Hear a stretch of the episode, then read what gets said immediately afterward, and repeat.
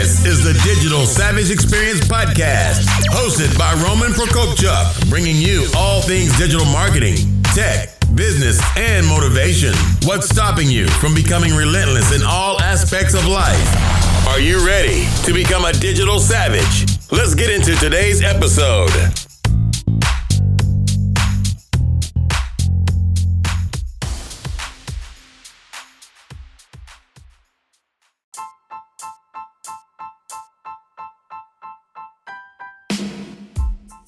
Hey everyone, this is Roman Prokopchuk, and this is the Digital Savage Experience podcast. Today I have with me Ryan McDonald. He's an award winning online advertiser, keynote speaker, and owner at Shade Digital, an online advertising agency designed for the needs of small business owners. Thank you for joining me today. Yeah, thanks for having me. It's good to be here. Not a problem. So tell me a little bit about your journey. How did you get to the 2019 you? yeah, quite a long journey actually. So directly out of uh, high school, uh, I'm so I'm 30 now to to give you a little bit of reference. Uh, directly out of high school, I actually started playing online poker professionally. I had some some big fascination with the mathematics behind poker, and um, got to know quite a few of the big players in the online space, and eventually got good enough to where I was making, you know, decent chunk more than my parents were, you know, at age 19 from playing online poker. Uh, and so that went on until what, age 23, um, when on April 15th, 2011, the Department of Justice shut down the three largest online poker sites. Uh, they seized uh, everyone's money. If you had money on those sites, they just took it.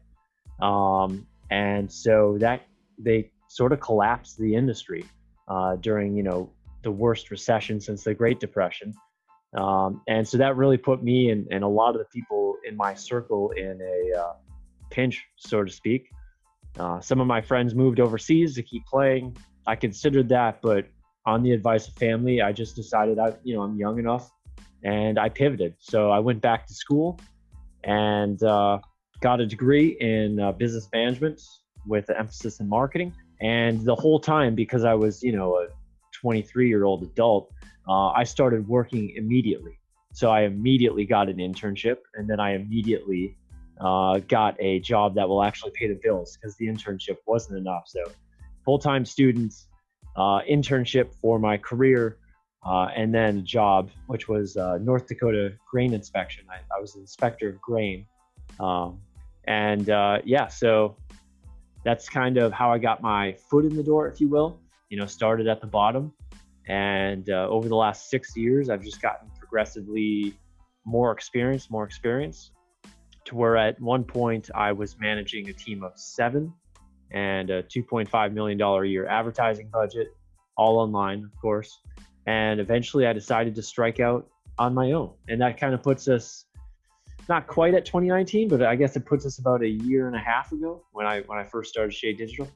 No, that's awesome. I have a not necessarily the, the poker background, but when the economy tanked, I graduated um, college 07, 08 with a degree in criminal justice. And then I had to pivot and self teach myself digital marketing, then got an opportunity to get in the field and have been doing it ever since, including starting my own agency. So it's that's kind of funny. Yeah, it's similar. And you know, you talk to other people that are along the same path. Uh, one of my one of the guys that I know, he uh, he owns a business called Ad Shark Marketing. Uh, he was a uh, he went to be a pilot in college, never completed it, but he racked up a ton of debt because uh, pilot school is not cheap apparently. Uh, and then the other guy, his business partner, is a electrical engineer who decided upon graduation that he didn't even really like it and kind of self-taught himself SEO. Um, and so there's a lot of people in this space that don't have like formal degrees or, or formal training in in marketing, but um, are doing good work anyways.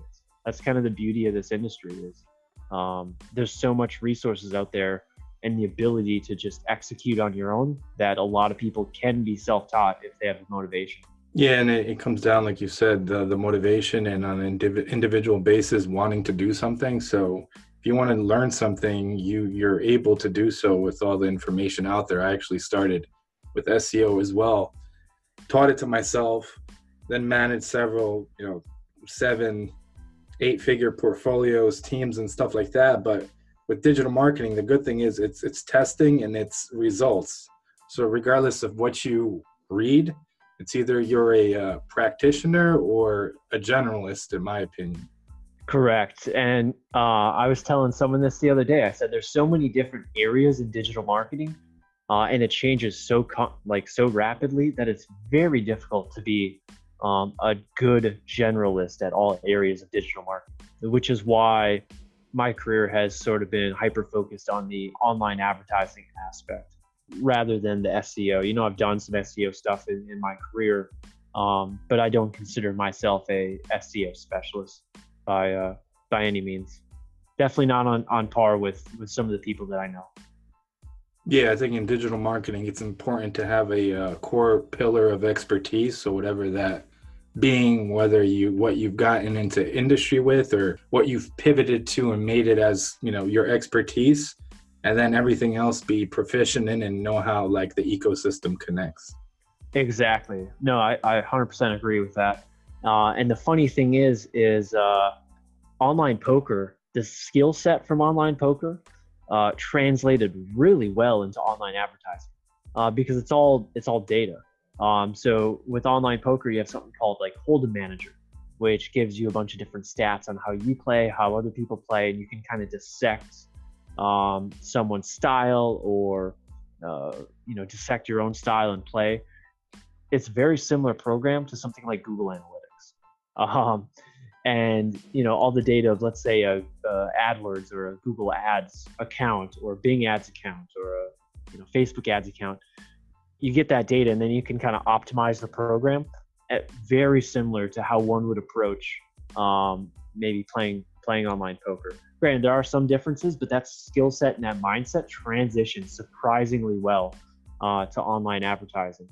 So yeah, poker in that sense, online or live, is very analytical. But like you said, online you have additional tools you can kind of layer over and play back the you know different sessions and understand how many hands were folded, raised, all in, like you said, in terms of an analytics perspective. So it matches up well. Yeah, surprisingly well. And uh, I'm not even the only poker player I know who transitioned into digital marketing. Um, so it's, it's kind of funny. I wasn't the only person in my friend group who found their way into this uh, industry.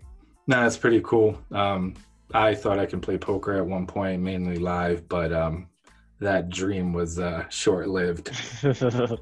yeah, dude, it's a. Uh, I mean, the variance is crazy. Um, you know, if you take a look at, let's say, you know, you have a 60 40% chance to win and you run it, let's just say a million times there's going to be stretches in there where you lose getting your money in as a favorite over and over and over again. Um, so variance in the game of poker uh, can be extremely difficult, and even more so playing live because the sample size is so much smaller. You know, playing live poker, you get maybe 25 hands in an hour if you're lucky.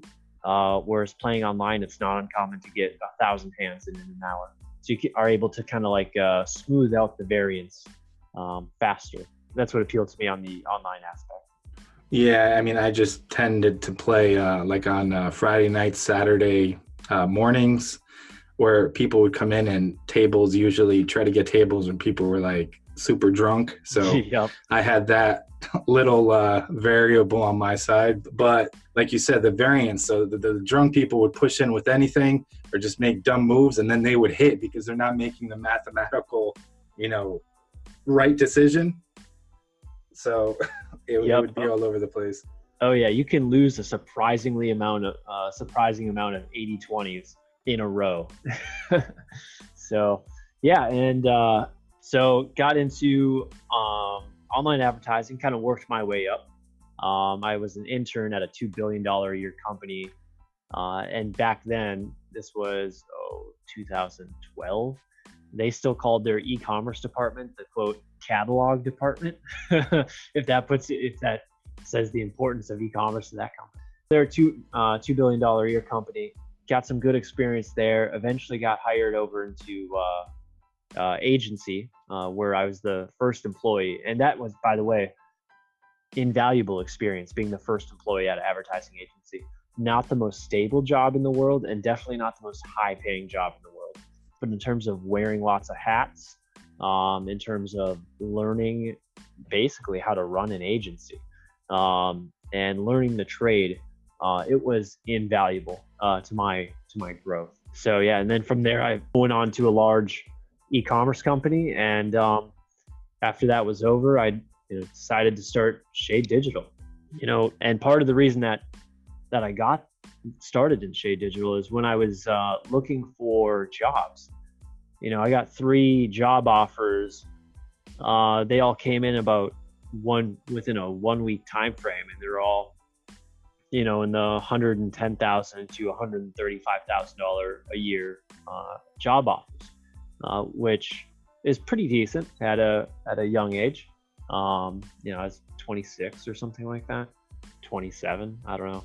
Um, but I decided that uh, I was like, man, you know, what would be great is if instead of helping one of these businesses, I could help all three and kind of like be my own boss, where I'm not reliant on someone else, um, where I'm not reliant on one client. That's kind of how I viewed being an employee.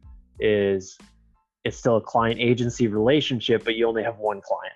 Uh, is kind of how I viewed it. So I was like, well, what if I can, what if I can help a bunch of small businesses? Because these weren't these weren't giant companies, but they're they're pretty well sized. You know, uh, over the million dollar year revenue mark for sure, right? With that kind of pay package. And so yeah, that kind of got me thinking like, how many of these small businesses are out there that just don't have access to digital marketing talent because it costs so much. You know, if you could have instead of paying someone, you know, hundred thousand dollars a year, hundred twenty thousand dollars a year, what if you just paid them twenty five hundred dollars a month, but you stretch that over ten clients, something like that. So not only would I make more, but these companies would have access to talent they otherwise wouldn't have. And that was sort of my kind of light bulb moment where I got to figure out how to make this the most appealing possible to small businesses. Um, because that's really who I like serving. After wor- working in really large companies and like startup companies, um, the small businesses are by far the best to work with. So, what was kind of the hardest thing making this, the decision to go off on your own? Was there kind of like a fear, or what did you have to get past, or what was the point where you decided I can do this for myself?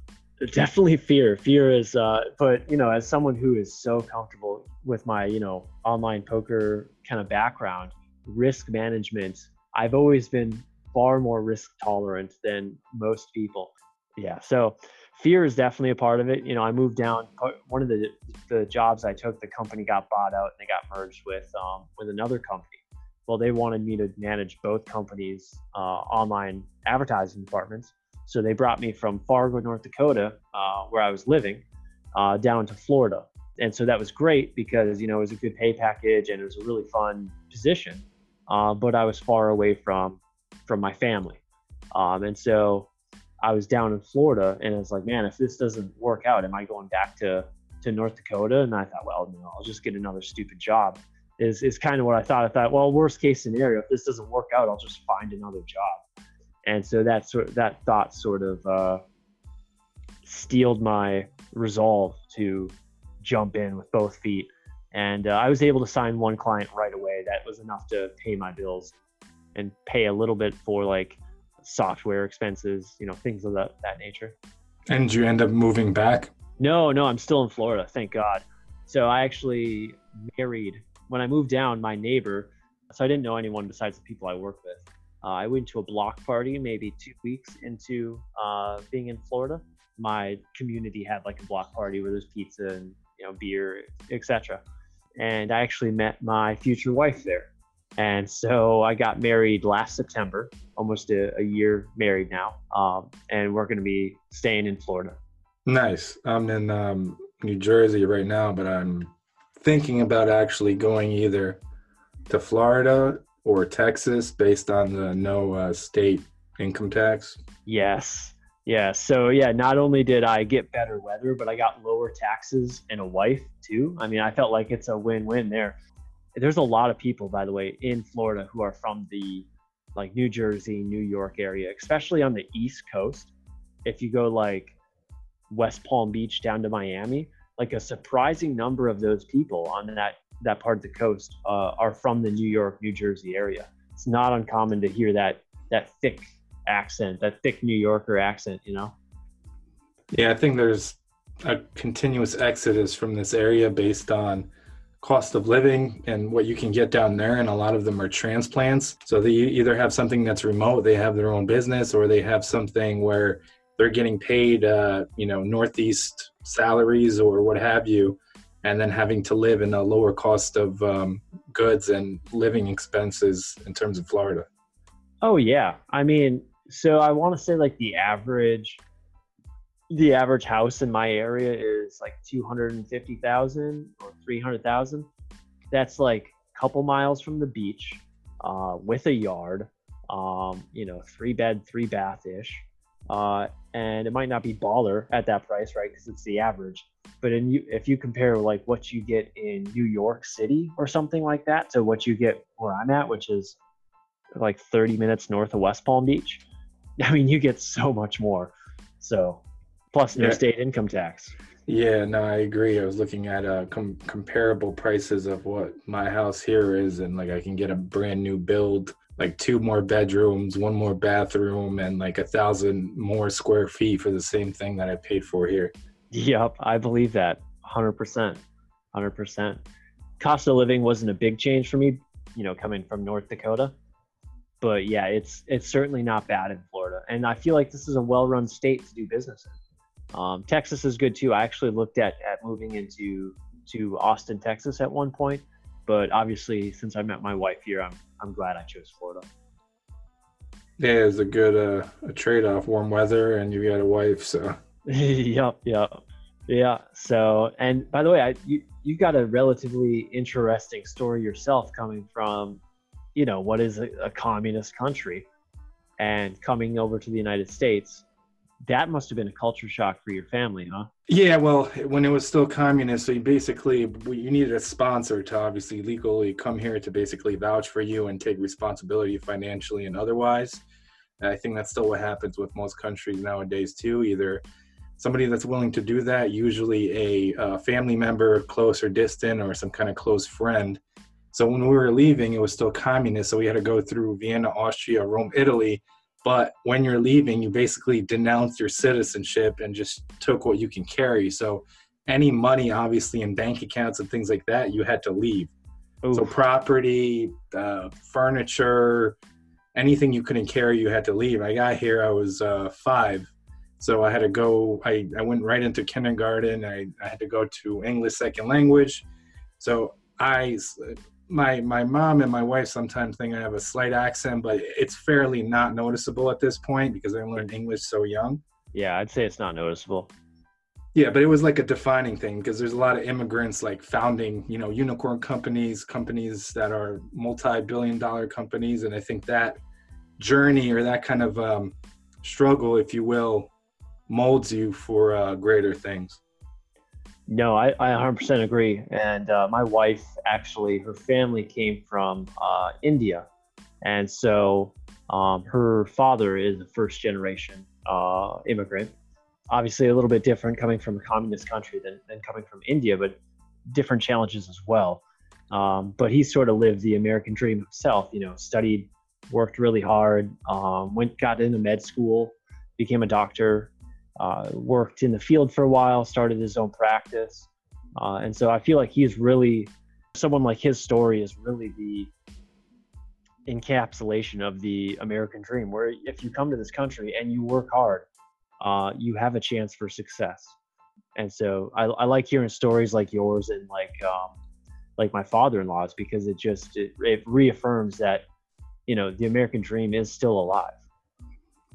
Yeah, and I mean, even though people complain about the state of the country and you know, some injustices in the country that are going on, it's still the most uh, flexible or, or like you know free country in terms of pursuing your dream or what you want to do. I mean, you can come here and learn anything, and if you focus on it, like you said, devote the uh, the time and the hard work, you can reach whatever you want to reach. Whereas if I was still in Ukraine, I may have been called up to the military to fight in eastern Ukraine against whatever Russian insurgents or whatnot. Oh yeah, whatever's going on over there.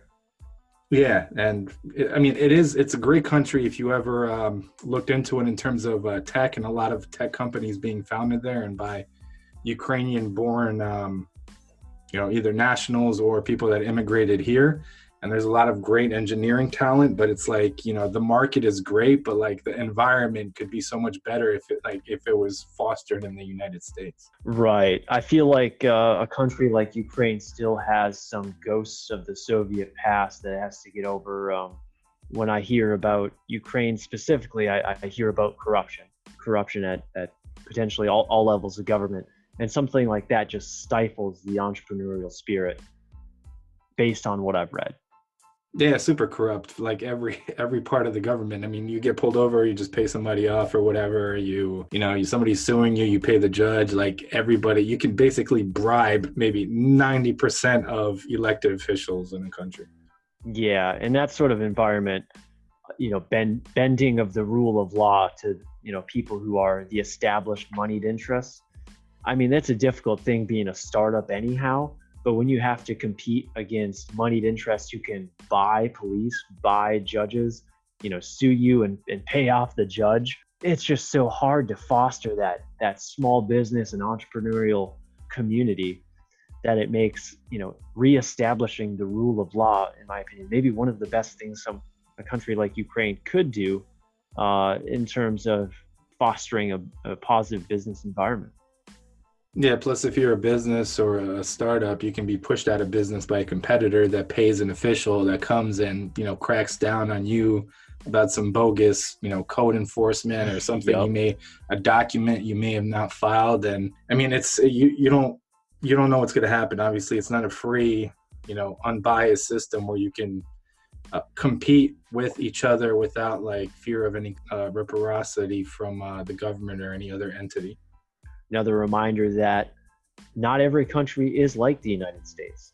In fact, the, the vast majority of countries out there are, in, in my opinion, a, a, much worse place to be than the United States. For all of for all of America's problems, um, it's still a great place to be. Otherwise, people would not want to come here. I mean, that's. I mean, people try to come here illegally. There's people not aren't trying to come into countries, let's say like Nicaragua illegally. You know, they're flocking out of it. So you have to be doing something right or have some kind of value proposition to why everyone is coming, regardless legal or illegal. Yeah, right. No one, there's not too many Americans trying to sneak into the Nicaraguan border. Uh, it seems to be a one-way flow, which is is yeah. Yeah, there's a lot of places like that in the world. So, um, what motivates you to succeed on a personal level? Yeah, on a personal level. Um, so here's an example, and this literally just happened like five minutes before before I hopped on. Uh, I was sending a client, uh, you know, report from their Google Ads account for the month, and um, they're a tour company. They they sell well a cruise company. They sell cruises um, here in Florida, and they're typically day cruises. And so he has a big one coming for the Fourth of July, and it's his highest price cruise ever. Um, and it's been a big push to try to sell this out. And I found out just this morning, um, or sorry, just five minutes ago, that we got his cruise for Fourth of July sold out, which is you know probably his single most profitable cruise he's ever had. And so it's wins like that that get me excited. Um, another client who consequently also has a tour company in Austin, Texas. You know, I, I've done some SEO for her, and there was a lot of low hanging SEO fruit. So I, I don't mean to to step on any sort of SEO toes out there, but uh, even someone like me was able to help them out quite a bit from that they're now getting uh, like 4x the revenue uh, that they were when they first hired us. I mean, they've been with us for a year and three months. So 4x the revenue uh, for the business, almost primarily based on, on Google organic traffic. Of course, our ads play a part there too. But it's wins like that. It's wins like that for a small business owner where I can I can personally see them go from you know, let's just say $20,000 a month in revenue or $40,000 a month in revenue to get them up to $80,000 a month in revenue, $100,000 a month in revenue. It's those kind of wins because I actually have a relationship with the owner of the business that make me the most excited to do what I do. Obviously, you know, there's a there's an independence factor in being my own boss, and that's very high on my my list of priorities. Uh, is a feeling of independence. But what it boils down to is, is what does the customer get, and you know what is that feeling when I can help the customer out, uh, and that's the best feeling in the world. So yeah, I mean, I'm always of the opinion of if you add enough value uh, for your clients, that'll kind of take care of your own income, anyways, uh, or your business's income, anyways. Um, so if you're doing right by your client, you're going to do right by your own business in a in a B2B service-based business capacity at, at least. And so it's it's hearing those kind of wins and seeing those kind of wins in their accounts, in their Google Analytics, in you know in their reporting um, that makes me super excited.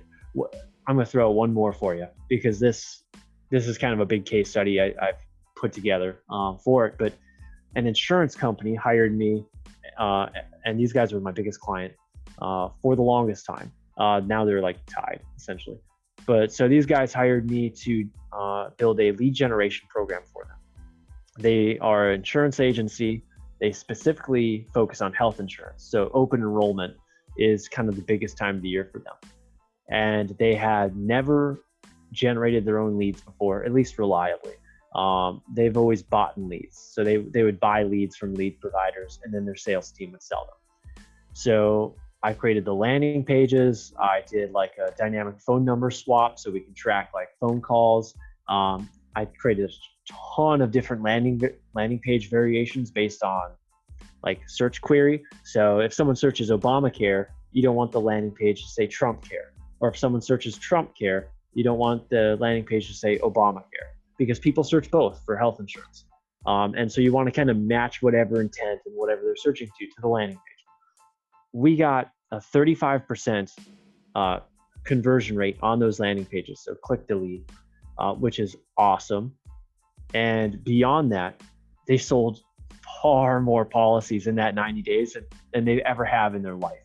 Um, and so they went to being the number five or six uh, biggest seller in the state of Florida for Blue Cross Blue Shield health insurance to number one. Uh, and they've stayed there for the last two years. And so I'm super pumped about that. We ended up generating going from zero leads a day to over 3,000 leads a day in under 90 days. It was an insanely fast ramp up um, where they went from, you know, $10,000 test budget to $1.5 million in a month for spend uh, because they just, you know, a short window of opportunity and they saw the results and they liked them. And so they really put the foot on the gas. Um, and so it's something like that where now I see the owner, the owners like, you know, one of them just bought I wouldn't quite call it a yacht, but it's pretty close to a yacht. Uh, things like that, where when you have a relationship with these people, um, it's really kind of cool to see, to be honest with you. Um, so yeah, that's that's what motivates me. That's I know that's a long-winded answer in, in three examples, but uh, it's the success of the clients because I have that relationship with them that is uh, that is fun. Yeah, I think that relationship is important because I've been um, in director roles in a lot of agencies and have been on the um, in-house and agency side and different like plethora of director roles. And a lot of the roles were kind of cookie cutter. So there's no personal relationship. The account gets assigned to an account manager, an account director that has no necessarily vested interest in the success or failure other than keeping their, their job and uh, they have so many clients in that portfolio that they don't necessarily do the due diligence whether it be uh, seo social you know paid search paid social whatever the uh, the effort was. So i think having that personal relationship and really seeing that business thrive through your efforts it kind of um, you know gives added satisfaction to the whole uh, process.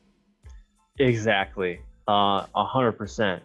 A hundred percent. And uh, yeah, you know, managing uh, the business aspects are kind of like my like my business aspects are kind of like my least favorite part of the job, like doing accounting and uh, making sure you pay taxes on time and oh, you know, all, all this sort of things for actually my business. I personally like getting my hands dirty in the accounts, actually doing the advertising myself. Um, that's really where I find find my passion is this side, you know, managing the the day to day of my own businesses. It, it takes a backseat my priorities. And yeah, you got to have a relationship with the client when you're when you're in on that account. So, and I, and there's got to be a high level of trust too to say, okay, yeah, go ahead and spend 1.5 million dollars this month. You don't say that to someone you don't trust, and so that's a that's a good sign as well. Yeah, and I think it's like having a vested interest in the success of that business. So you're basically like a um, entity or part of that business, a uh, extension of that business, and want to see it succeed. Yeah, hundred percent, hundred percent. I I feel like a lot of uh, you know all these all my clients uh, for the most part have my cell phone number. You know, I don't you don't just give out your cell phone number to anyone, and so there's a certain level of respect there to where you know they don't blow me up all the time to talk about nonsense. Um, but at the same time, they know that if they ever do truly need anything, I'm one phone call away from immediately getting a hold of. Yeah, it's kind of that's the that's the funnest aspect for me. What about for you? What do you what do you really enjoy about about this kind of this line of work? helping companies in terms of getting them to the next level and then trying and testing things out where you have a strategy that you know no one is actually doing and you test it and it's something that you came up with that no one else did and it's successful that like added satisfaction that you you made something or kind of invented a process that delivers value. Yep and uh, i think just the the gratification of you know a client getting a lead that's let's say a $10 million lead if it's a, a law firm or something where it's a high ticket uh, value add or even if it's a you know e-commerce site for product sales regardless of what the goal is, delivering it or even exceeding it. So I think exceeding the the expectation of the client is uh, gratifying as well. A hundred percent. I love paying for myself uh, through my, you know, through the advertising programs, through our efforts. You know, if I do my job right, there's going to be a, a, large multiple on the ROI of, of what you know I at Shea Digital gets paid uh, for what I bring to the business. So yeah, it's it's fun stuff and the and taking it you know to your to your point you take something that's just an idea in your head and you kind of like think about it you sketch it out you execute on it and it goes according to plan better than than what you planned etc that's a great feeling. It's like wow. You know from just clicking these buttons on a screen these digital buttons on a screen i was able to create value for a real business that employs real americans that you know adds real value to the economy. And that's exciting. Yep and in, in terms of digital your your work basically speaks for itself. So it's your body of work and reflection of who you are. So that's going to sell itself in the long run. Yep yep 100% so what's one thing you may have struggled with in the past that you've taken and made a strength and now utilized to your advantage? Hmm. Yeah. So man alive. Yeah, so, it's the one that gets everybody. Yeah, yeah, no kidding. So one thing that uh, I'll, I'll tell you from from my business perspective, I guess one thing that I'm I'm proud of in terms of like managing my own business that was a weakness, 100% a weakness. I'm sure you can relate as well. So this doesn't have as much relevance for maybe any any clients or non-agency people out there or non-B2B people out there, but what I found so shocking when I started Shea Digital um, was that so many businesses are used to getting an invoice and paying 30 days later, 45 days later, 60 days later, 90 days later. There's so many people out there that are just used to getting an invoice and you know we'll pay it whenever it pay we pay it. And at a certain point, you know, I pay my bills on time. I have overhead to, to worry about uh, and at a certain point, this was absolutely constraining my business in that like 80% of the previous month's revenue, I'm still waiting to get paid on. And it's like, Jesus. And so, you know, one of the things that I'm proud of is I moved almost all of my clients off of invoicing and to automatic bill pay. You know, I set up a Stripe dashboard um, and it kind of, you know, whatever the client's bill is, kind of enter it in to uh, this payments, and then it, boom, it, it bills them every 30 days on that same day for that same amount. uh, because almost all my clients are retainers. I, I do get projects here and there, but the vast majority are are retainer based or, or monthly, and so that has real you know reduced a lot of stress on my end when it comes to uh, managing cash flow. Uh, and I gave my customers a discount for signing up for online bill pay. So it actually lowered what they pay. Um, it lowered my monthly revenue, to be honest with you. But getting paid on time is, is more important than, you know, an extra $500 a month, something like that. Um, so the client wins by paying less, and uh, I win by actually managing cash flow so much better. So that was something that definitely was a weakness that I was able to turn into um, a strength. I feel like now we had, you know, we have no cash flow issues whatsoever in terms of like, you know, a client waiting 30, 45, 90 days to pay. Um, and I feel like that's unique among agencies. I feel like that's one of the biggest complaints I hear when I talk to other agency owners is, you know, they have this big invoice out and they're kind of, you know, they have an idea of what they want to do, but they're kind of waiting on to get that that payday uh, to be able to deploy that capital, uh, and it slows them down. Um, so, I, I have you struggled with that at all? The the invoicing cycle. Yeah, and I think uh, automating it is like one big thing, so you can scale or forecast better in terms of um, assets or you know the amount of projects you can bring on. But I think it's it's been an issue everywhere because where, where I've been in the past, where there's people that haven't paid for X amount of months and they're still clients because they they pay or when they were paying they paid a, a high amount. So there's this like set of accounts currently always in limbo that you can't for one uh, one reason or another get them to pay and if you can automate that that um like you said that you know a few hundred dollars a client a month is worth knowing what you will be getting automatically instead of chasing these people for invo- with the invoices. Yup. And it and it saves time on like creating these invoices. It saves time on like tracking and reminders and you know all that stressful stuff. I I always would say the worst part about my job is being a bill collector. Calling up someone and saying, "Hey, so you're 30 days late. Uh, just a reminder, pay your invoice." And that's the absolute worst part of the job. Um, and so I was able to kind of take that that away, and like I said, the automation aspect of, um, you know, I just get a notification like, you know, Bing, you know, X's account has been charged, has really relieved relieved a lot of stress. So, yep. Yeah, I think whatever you can automate in your business, it um, adds huge value. Yeah, yeah, I would agree with that hundred percent. So, what's one thing you can leave with the audience in terms of advice, either professional or personal?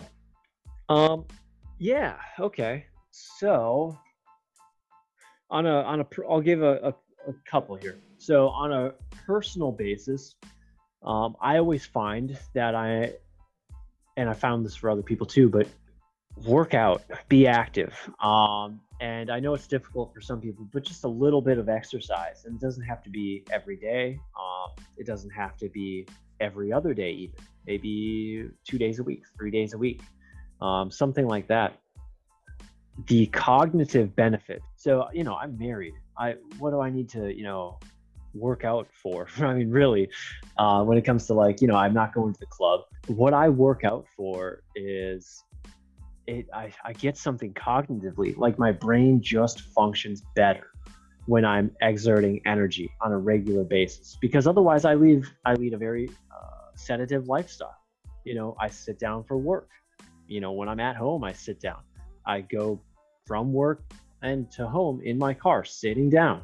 I sleep for eight hours a day or you know i'd love it to be eight hours but anyways so i find that cognitively things click for me better uh, as a business owner, as an advertiser, working out.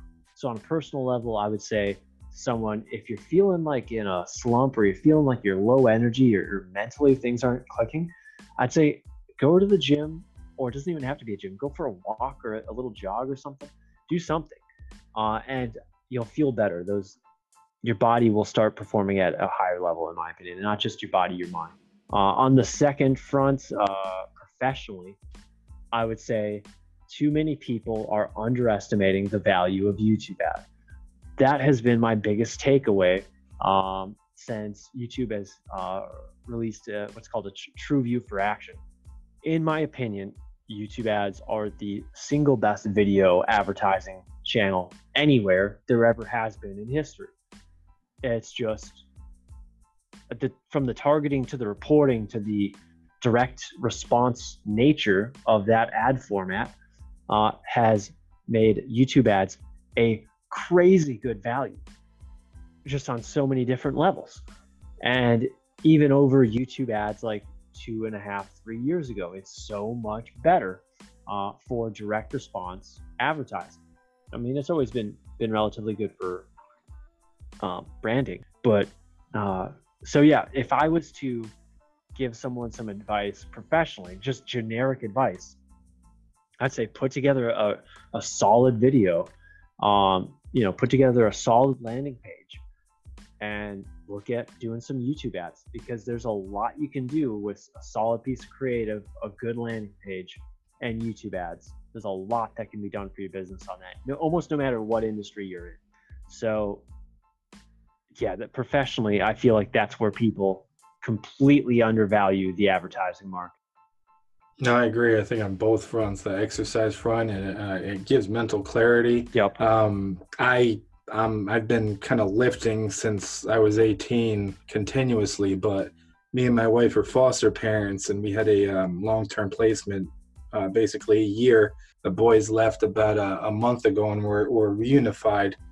Uh, there were two brothers with their uh, mom, and at the beginning of it, we were told we were, we were going to be able to adopt them. Mm. So that was a kind of a, a heavy emotional toll. Yeah. So like I could have coped with it in a negative manner, maybe like alcohol or something like you know destructive, I guess. But I just bought a, a road bike and then just rode and rode. So like I did like 200 miles of cardio last month because of that. Whew. Nice. So I think it's one of those things where it's um, on top of like my weightlifting and other exercise and sports, it just it adds clarity, like you said. Like you can like really think hard about if it's something like work or analytical, or if it's something like just process your thoughts and deal or cope with something, a loss or you know something that may have happened in your life. And I think with the uh, underutilization of uh, YouTube.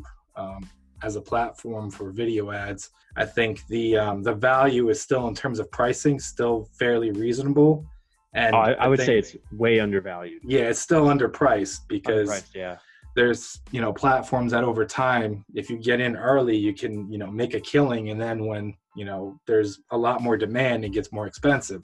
Yep. So I think YouTube, like you said, and anything in terms of you're doing either video or audio, are just going to continue to uh, rise in terms of uh, formats. Yeah, agree. And um, so something like LinkedIn, which is historically a very expensive advertising platform, um, they always have the issue of supply. Uh, it's so expensive because there's a lack of supply um, as compared to the demand for for the ad. You know, in terms of like daily user base, etc. With YouTube, you got a giant user base, and you have I forget the number, but it's like over a million videos uploaded every single day. It might even be 10 million. I, I, I forget the number offhand, but there is so much supply out there where that's going to keep prices low for a while until a lot, you know, I mean, I, I don't see YouTube ads getting excessively priced um, for at least a couple years. And they're going to have to start demonetizing a ton more video categories uh, to restrict that supply enough to, to lift those average cost per views and those average cost per clicks to a level that I would view is is quote fairly priced or fairly priced. Uh, I, obviously, fair is is whatever the market's willing to pay, but right now it's it's super undervalued, like you're saying, and that abundance of supply in the marketplace is going to keep it undervalued for a while. I agree. There's a first mover advantage right now to YouTube advertising that businesses would be smart to take advantage of. Yep, I agree. So I really appreciate you stopping by today. Can you let the audience know how they can find you? Yeah, so uh, shadedigital.com is probably the best way to find me. You can book a strategy meeting, a one on one meeting with me uh, through that website. like I said, we provide online advertising solutions for small businesses, which revolves around the actual online advertising management, the reporting, the graphic design for the at like the creative piece, um, and also landing pages. So a lot of businesses don't have the greatest looking websites. That's okay. We will build you a landing page that we will send the traffic. And so yeah, that is the best place to find me, shaydigital.com. And yeah, you can book a meeting with me right there and we'll talk about advertising for your business or, or what makes sense for it. So awesome. Thanks again for stopping by. Yeah, thanks for having me. It's been fun.